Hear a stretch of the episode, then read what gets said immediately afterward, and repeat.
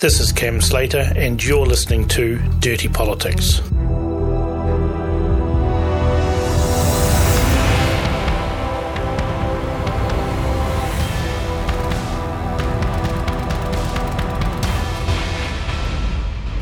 Welcome back to Dirty Politics Podcast. With me is Simon Lusk on Skype, and today we're going to talk about why Bill English is so dead set useless. Simon, welcome.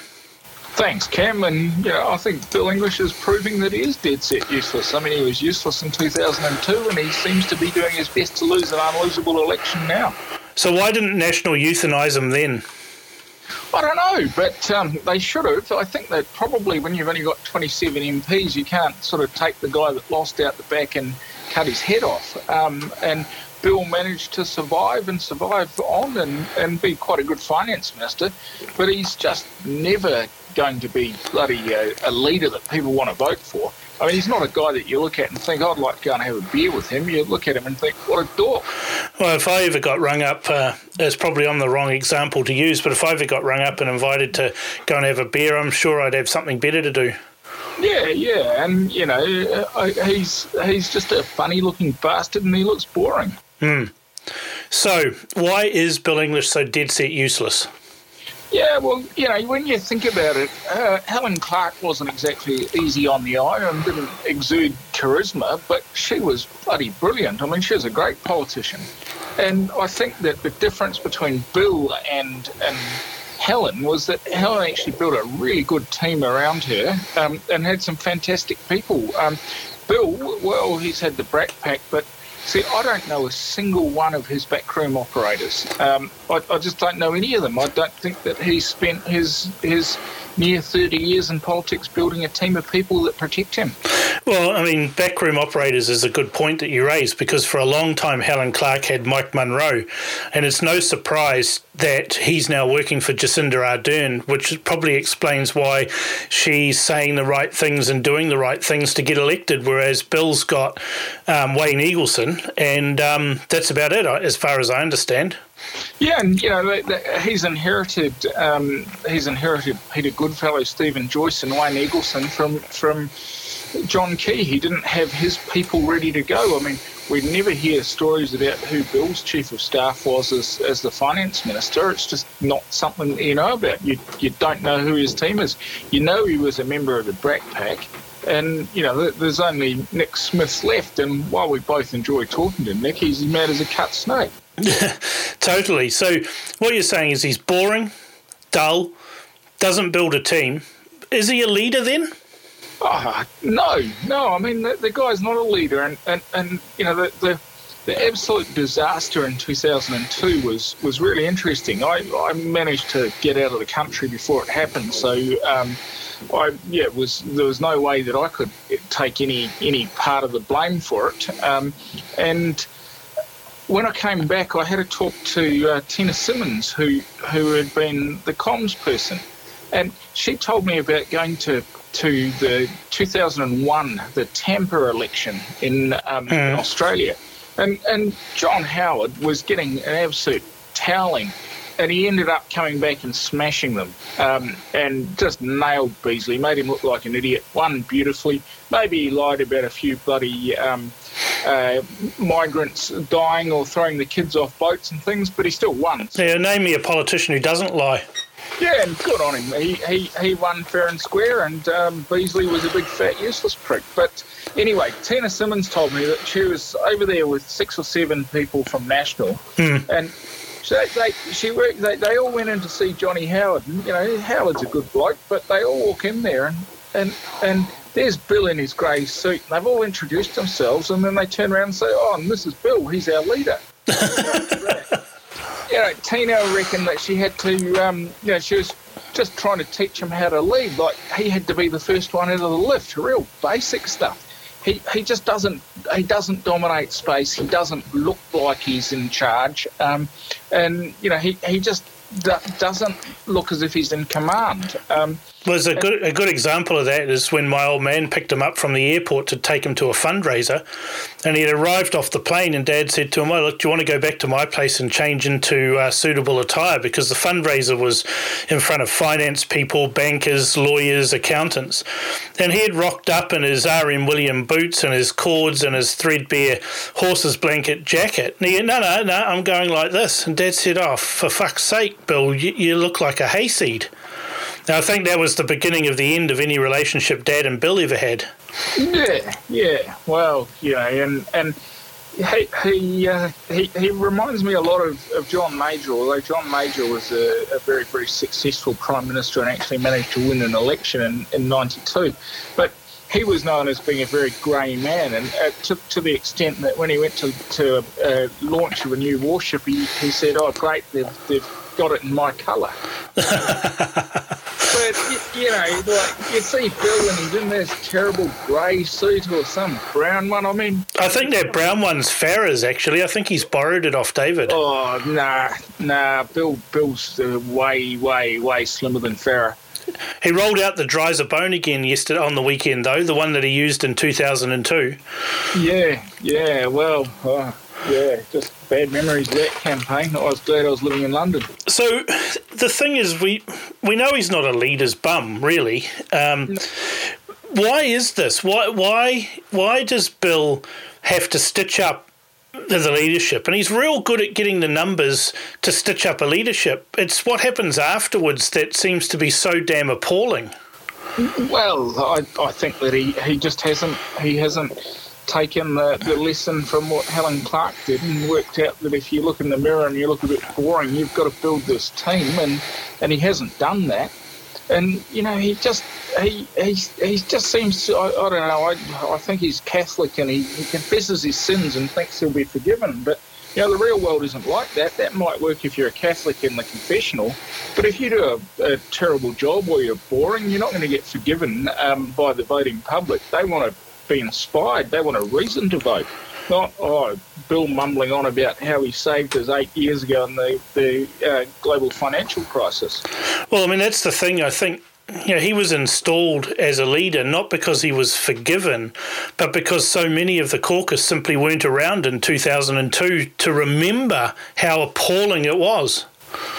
Yeah, I, I don't know. I, I think that um, his opponents and, and the three that were in the running was him, Coleman, and Collins. I don't see that um, either Collins or, or Coleman had done anything to build the team around them. I mean, I don't know who their advisors are, and you know, we always know who's advising people on the left because they've got bloody good advisors. But National seem to think they'll just turn up and, and win without a great. I think, to be fair, it was a bit of a stitch up between John and Bill, and um, rolling out a, a, leadership challenge inside a week when the when the other guys had three months to to uh, to load it up. And of course, don't forget that um, there'd been a, a, huge marginalisation campaign, especially against Judith Collins, to make sure she was uh, isolated and marginalised. But I want to don't want to revisit that. The caucus chose chose Bill, and now they uh, have to suffer the consequences of that. So, what is that going to mean for National? Immediately, like leading up into the election in less than two weeks' time, and then immediately following the election. Yeah, well, you know, you, you look at it and you think, well, if Bill loses, he'll be gone and he'll forget the National Party ever existed and, and you'll never see him again. No, no, he's stated he's going to stay on. Oh, well, that's not going to happen. I mean, they all say that, and then they bloody give up the day after. I mean, David Cameron said that he wasn't going to resign if he lost the Brexit bloody um, referendum, and you know, I sat there watching the, his his uh, speech as the sun rose in London, and thinking this bastard's going to uh, resign, and he did. Hmm. And so, so I don't, I, I don't think. So let's assume he's going to go, and he'll go fairly quickly. And if he doesn't go, you would assume that the caucus would, would come out with their knives and stab Caesar. Once yeah. once they do that, what do they need to look for going forward? Well, I think that the, the thing that Jacinda's shown is you don't actually need a great suite of policies or to be particularly competent. You've, you've, you've got to be likable and you've got to have people want you or want you in front of the camera. They they worry, you know, just about everyone wants to go and have a drink with Jacinda, and having done it, I can understand why. She's bloody good company. Um, but you know, you, you need someone that, that can look into a TV camera and look credible um, and likable. And, and I'm, I'm not sure who that is. So you, you can have somebody um, who's got a face like a bum and still get elected. I mean, Helen Clark proved that, didn't she? Yeah, but you know, Clark had some fantastic people around her, and, and you know, once again, I, I just don't know. So so I don't know any of Paula Bennett's background people because I think she burns through them. Um, uh, Simon Bridges has got um, one really good bloke, um, Jamie, who's who's pretty onto it, but yeah, I don't know who does Amy Adams stuff. The the feedback that I've had from people that were dealing with Amy when she was a minister was that her her staff were essentially treated as receptionists. And you know that that doesn't inspire me with any confidence. Well, my Labor sources tell me that they talk up Amy Adams because they know it unhinges National people, and they think that National's st- stupid enough to entertain actually taking her on as leader. Yeah, yeah, and you know, Labor's bloody good at doing that kind of thing. Um, I, I just, I, I hope that they're smart enough to actually run some focus groups and see whether um, the, you know, the the blink test is um, is something that any of these people can pass. All right, so if you do you know, want to be the leader of the National Party, failing uh, once Bill English has lost the election and gone and pretty much probably cleaned out the top end of the list as well. I would expect Joyce and Finlayson, uh, certainly um, uh, David Carter to go as well. Um, once they're all cleaned out, and then you've got a whole bunch of, of also rans that come in down the list what is someone who wants to be the leader? What are they actually going to have to do? Well, I think we're taking a step back from that, and before National um, appoint a permanent leader, they should go and talk to our good mate David Farrar and um, and get him to do some serious focus groups and see what people think of the the the um, politicians that they've been uh, being put in front of them. I mean, there's there's really good research in that on, on how to tell whether someone's going to be liked or not, and I'm sure Farrar knows how to do it. Well, um, at the moment, they think that if you throw lots of uh, other people's money around, that's how you get liked. But I'm pretty sure that if a candidate actually paid for some polling and some focus groups out of their own pocket instead of expecting someone else to pay, that that will go a long way into giving them some credibility. Yeah, definitely, and and especially if they they back up paying Farrar with with um, demonstrating that they've actually thought about the team they need to bring National out of opposition. Um, you know, you need someone as good as, as Stephen Joyce was when um, he rebuilt the National Party after Bill and Michelle Boag completely fucked it. Um, you need a really good party president like Judy Kirk, who was an absolute battle axe and went around stomping on people until they started being sensible. And raising money.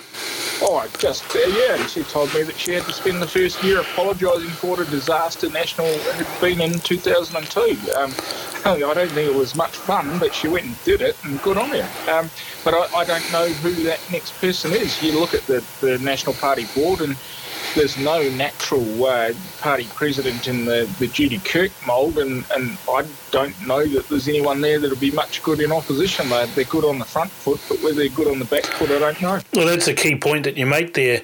It seems that uh, Stephen Joyce, Jo de Joux, um, all these people that are that are taking vast wedges of money at the moment to run social media um, and run the campaign are like the proverbial all black halfback that's only good in front of uh, when he's walking behind a, a, a forward pack that goes forwards. As soon as that pack starts going backwards, then you get the sloppy passes, you know, the hail marys and everything else going on. Yeah, although I think that's a bit harsh on Joyce because he did manage to rebuild the party and well, he didn't manage to get Bill to be good until Don rolled him. He did manage to get Don up to pretty close to winning um, the uh, 2005 election, and that that certainly wasn't front. You're only as good as your last campaign, though, aren't you? And you've, we've got to look at, you know, Mount uh, Mount Roskill. Then you look at Northland, the by-election there, and now the disaster that's unfolding here. Yeah, yeah, but I'm I'm I'm a bit less um, willing to criticise Joyce. I think that um, he has a track record of having won elections, and his, his mistake is that he he's forgotten the first wall of, of campaign. You have a good leader. Start with a good campaign. Uh, yeah, start with a good candidate, and you know, he's got a drip as a leader. It's bloody hard to win a campaign with a drip running. The reason why I'm focusing on Joyce is because I've seen a real narrative uh, develop over the weekend where you've got journalists and they're well known to be favourites of Bill English, you know, people that he goes to to get stories out. And there's a real narrative building that Bill's a battler and he's trying really hard, but, you know, Stephen Joyce and others have let him down. And it, it just reminds me of 2002 all over again, where everyone was to blame but Bill. And you know, you just you, you look so Joyce ran the 2005 election. If Don hadn't have fucked it up, he would have probably won. Um, he won a dominating win in 2008. Managed to lower Labor's vote again in 2011 mm. and lower it again in 2014. I mean, he doesn't go from being really, really, really good at campaigning to being useless. Um, National have gone from having a really good leader having one that's just dead set useless. Is it, is it a possibility that perhaps their advisors that they've used in the past have just got stale and, and have, are basically one trick ponies? Is that a possibility? I mean, that's where Jo de Joux comes in. She's that conduit um, between herself and Crosby Textor in the past. Yeah, I, I, I wouldn't I, look, I, I, think it probably is more about having a leader that's just not very good. Um, I, I, think that the, the others who were coasting under John Key um, just haven't quite been able to deliver when they, they, they've been put under a bit of pressure. But that's because Bill hasn't been pretty appalling. See, I know things are bad because uh, I'm starting to get a lot more leaks out of the Insider National than I did before. And that only happens when people are unhappy.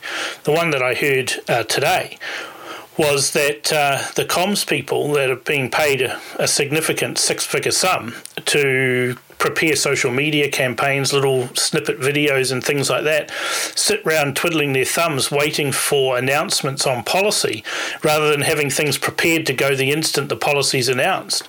And it seems a bit uh, ass backwards to me that, that social media is about forward looking, not reacting to things that are being announced. And if you've got a situation where the campaign is sitting there twiddling their thumbs, not even knowing what the leader is up to, where they are, or what they're about to announce, then you've got a real communication communications problem.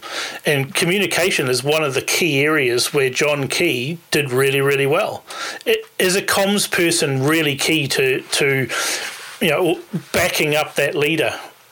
Yeah, and, and, and they've got to be good, or they've got to have someone like Key that was an absolute natural. Um, you know, you, you, you look at Helen Clark and Mike Munro. I, I know a number of people at National who attribute Clark's failings uh, uh post the 2005 election to not having Mike Munro telling her what the public were thinking. He just had a good instinct for what was smart and what was dumb, and, and no one else in Labor did have that. And you know, when he went, they, they started making mistakes. Well, Labor people have told me that as well. That Mike Mike Munro didn't tolerate sycophancy. And Helen Clark, when she got rid of him, surrounded herself basically with sycophants. And those are the people that are leading Labor now Jacinda Ardern, Grant Robertson, um, uh, and Hipkins. They all worked in Clark's office. They were little sycophants and did whatever she said. That's when the wheels started coming off. So I have real concerns that Jacinda Ardern uh, is doesn't have good advice, but that doesn't matter for now. We're just talking about Bill. Yeah, yeah, and you know we, we'll get back onto you know what, what the leader means. We've talked about a strategist. You need a decent party pre- president. You need some good policy people because it's really hard to develop policy when you're trying to win votes um, as, as, an opposition MP. Um, you need that good comms person like Mike Munro, um, unless you've got someone as naturally gifted as, as John Key was at communicating himself. I mean, I don't think he needed much advice. He was just bloody good naturally. And you need a frightening chief of staff. Yeah, you know, someone that is like Heather Simpson. I mean, everyone was terrified of Heather Simpson if they got on the wrong side of her. If you did the right thing by her, she was the first one to put her arm around your shoulder and, and, and look after you when things were going tough. But if you fucked up or did something stupid, should be the one in there bloody kneecapping you. Yeah, well, yeah, I can remember, um, you know, a f- few phone calls back in the day from people inside National saying, "Oh, you know, Wayne says this and Wayne says that, and you need to remove this post." And I just went, "Yeah, so what?" see you later. Yeah, yeah. You know, and, and, the threats come in and they're, they're, they're really lame. They're things like, oh, you won't get any access. Well, so what? Again, that was my answer to everything. So if you've got a chief of staff that is a jolly hockey sticks, hockey sticks type of person, and um, and is known to enjoy a drink with the boys, well, they're hardly the sort of person that, that can look you in the eye and make you fear for your kneecaps. Yeah, and you know that, that's that's what you you want. And, uh, Heather Simpson was bloody brilliant at it. Um, but you know the, the people that I know that worked under her. Absolute admiration for her in terms of her loyalty to people who did the right thing um, and who were diligent and worked hard. Um, was just if you did something stupid, she was going to clobber you. So the the last thing that slots all of that together, once we've got a strategist, a decent board and party president, policy people, comms people, chief of staff, is the is the ability to raise money, isn't it? Yeah, and you know, I, I think that this is something where uh, past performance is indicative of future performance. If they haven't been able to raise lots of money to start uh, already, they're not going to suddenly turn the tap on. Um, you know, Michelle Boag left National in a uh, in a whole lot of debt, and Bill English was useless at fundraising. Don Brash came in, and there were plenty of people willing to back him because they knew him as the Reserve Bank governor. But you know, if you're not the Reserve Bank governor, you've got to build those networks and and build those um, uh, relationships with the donors. And, and all too often, I, I go through the election returns after the election and see people just funding their own campaigns and not even raising sort of a thousand bucks off the, the local businessman who, who is pro national and has got a, a, spare grand lying around to fund national and they don't even ask. Well, a good indicator of that ability to raise funds is these cabinet clubs that is mocked but I, I, see them as really useful because I remember back in 2002 they'd have fundraisers and you know the guest speaker was was Bill English, and then it would be all the RSVPs were sorry, I've got something else to do. Yeah. Um, yeah. My understanding of uh, cabinet clubs as they go now, and this is when Nationals in government, is that the response is not the same as when John Key was going to be the guest speaker or the or the guest of honour at, at the cabinet club. It's somewhat more muted, and it's only as a courtesy because it is the prime minister, but it's not because Bill's uh, entertaining bloke to have a beer or teppanyaki with. No, and you know, I went to a cabinet club meeting with Bill when he was first finance minister, I wanted to go and strangle him afterwards. I mean, I just wanted to go and wring his scrawny neck. He stood there and he and he kept, and instead of telling us what he thought, he kept asking people in the room what they thought. They wanted to hear from him, and he was, oh, he was, you know, using the Oxford Socratic method of asking questions and pretending he's a tutor and drawing out information, and it, it was just useless. And you know, I wouldn't go and see him again because I don't know that he's necessarily going to stand up and do what he did, which is tell some interesting stories, make some telling points, um, make some really good points about big things like superannuation and things, and you, you might not agree with him, but at least you see his perspective. Um, yeah, I'm sure it'll take a few questions, but he's not going to sort of put himself in a position where uh, there's other people in the room talking more than he is. Well, a good example of that is what happened today with Simon O'Connor. He's come out with a personal statement about uh, what he sees as an inconsistency between Jacinda Ardern's view on suicide and her support for um, euthanasia. And it's been reported in, in the Herald and it's been reported in other places now that um, Bill English texted him and, and asked him to apologise. And I find that just incongruous because Simon O'Connor's a conservative Catholic, Bill English is a conservative Catholic. You would think that they would have similar views. And if you look at the voting record of Bill English, you would think he does have similar views to that. And yet here he is trying to get his MP to apologise uh, for saying something that he actually believes in. Well, that doesn't resonate with people. Without even thinking about all of those things, they just don't believe that Bill English is, is saying the correct thing when he's asking for an apology. Now, to Simon O'Connor's uh, enduring credit, my understanding is he told Bill to go fly a kite. Yeah, yeah, and you know it, it is a conscience issue. But you contrast that with, with had it been John Key. Um, Key probably would have rung up and said, "Look, mate, you know, I agree with you. It is a conscience issue, um, but we really need you to apologise because it's going to shave five uh, point five of a point off our poll numbers. Can we just get something out real quick?" And and O'Connor yeah, sure, no worries. Yeah, but that's because John Key knows what the numbers are. That's the thing. He would have been on the phone to to um, our good mate David Farrar from Curia, and he would have said to him, "Look, David, where do you reckon this is going to go?" David would have put his finger in the air and felt the winds blowing through his polling company, and he would have given John Key an answer. My understanding is that Bill English doesn't make any calls and uh, not to any advisors, certainly not to any polling. All of the communications coming through through Joyce, and that means the leader is disconnected and out of touch. Yeah, and you know that's just dumb. I mean, Farrar's a brilliant poller, and, and we know that Key was um, constantly talking to him, and um, he mentioned that on election night in 2014. Um, you're nuts if you've got anyone other than Farrer polling for you, and, and Key said that. So, really, the Nats have got two options, the way I see it, immediately after the election. And they both have valid, uh, you know, solutions for what the problem is that National faces.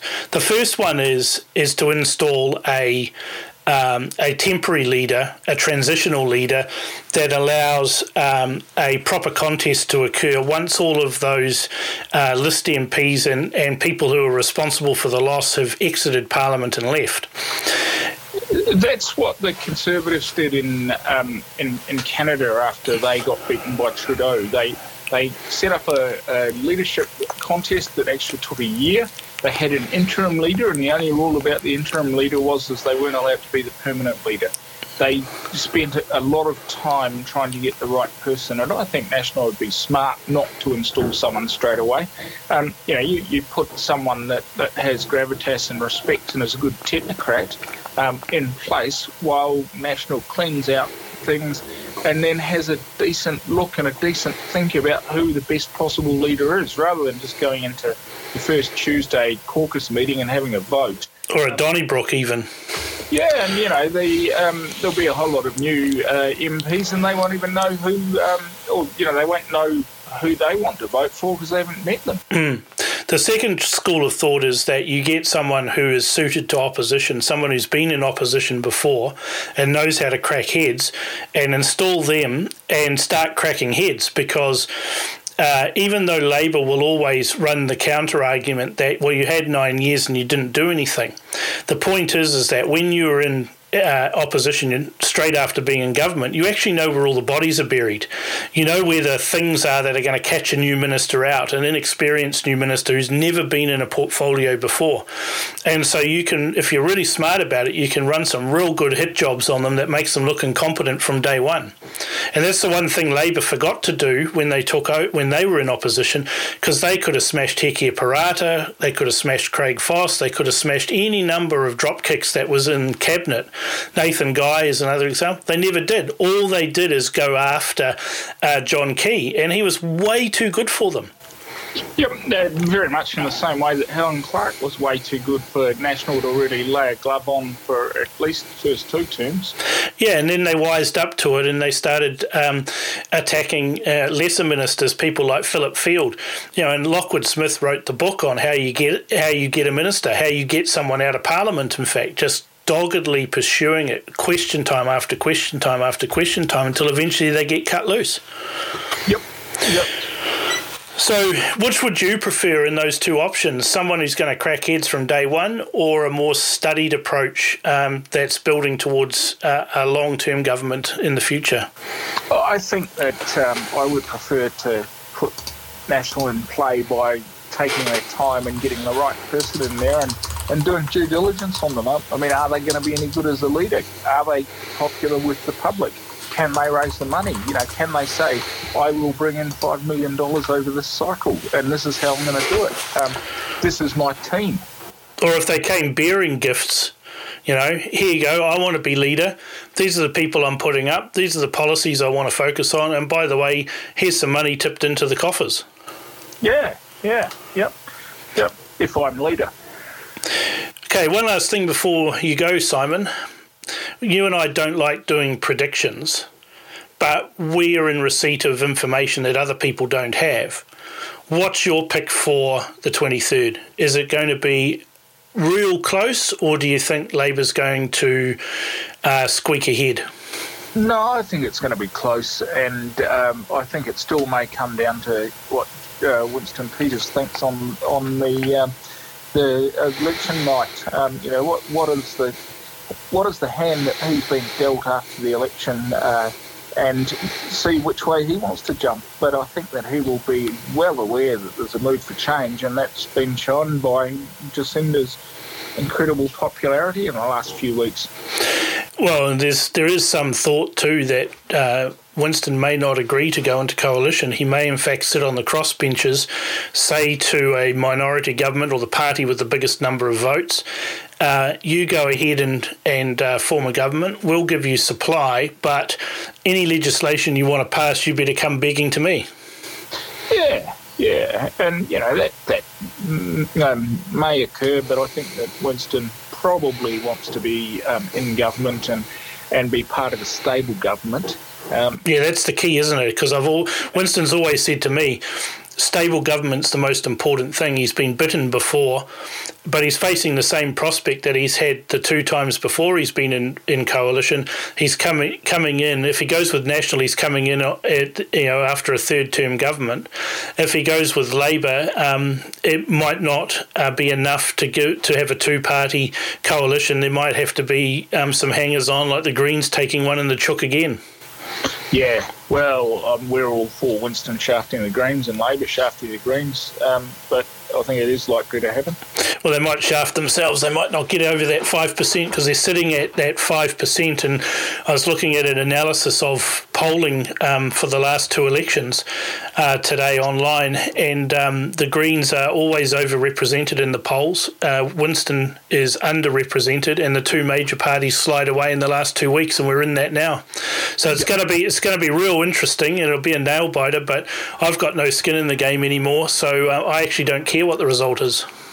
No, I'm, um, I'm obviously pretty interested, but a little indifferent to what happens. I think National has been not a particularly good government at making changes, and um, I don't. While I don't like the look of Labor, the, another three years of National doing nothing is probably not good for New Zealand. Come on, Simon. Our businesses are going to improve with the Labor government.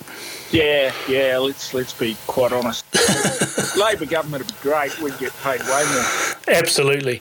All right. Thanks for that, Simon. We've uh, covered over why Bill English is so dead set useless. Made a sort of a prediction for the future, and uh, when we catch up next week, maybe we can firm that up with only uh, five days to go. Righto. Thanks for your time.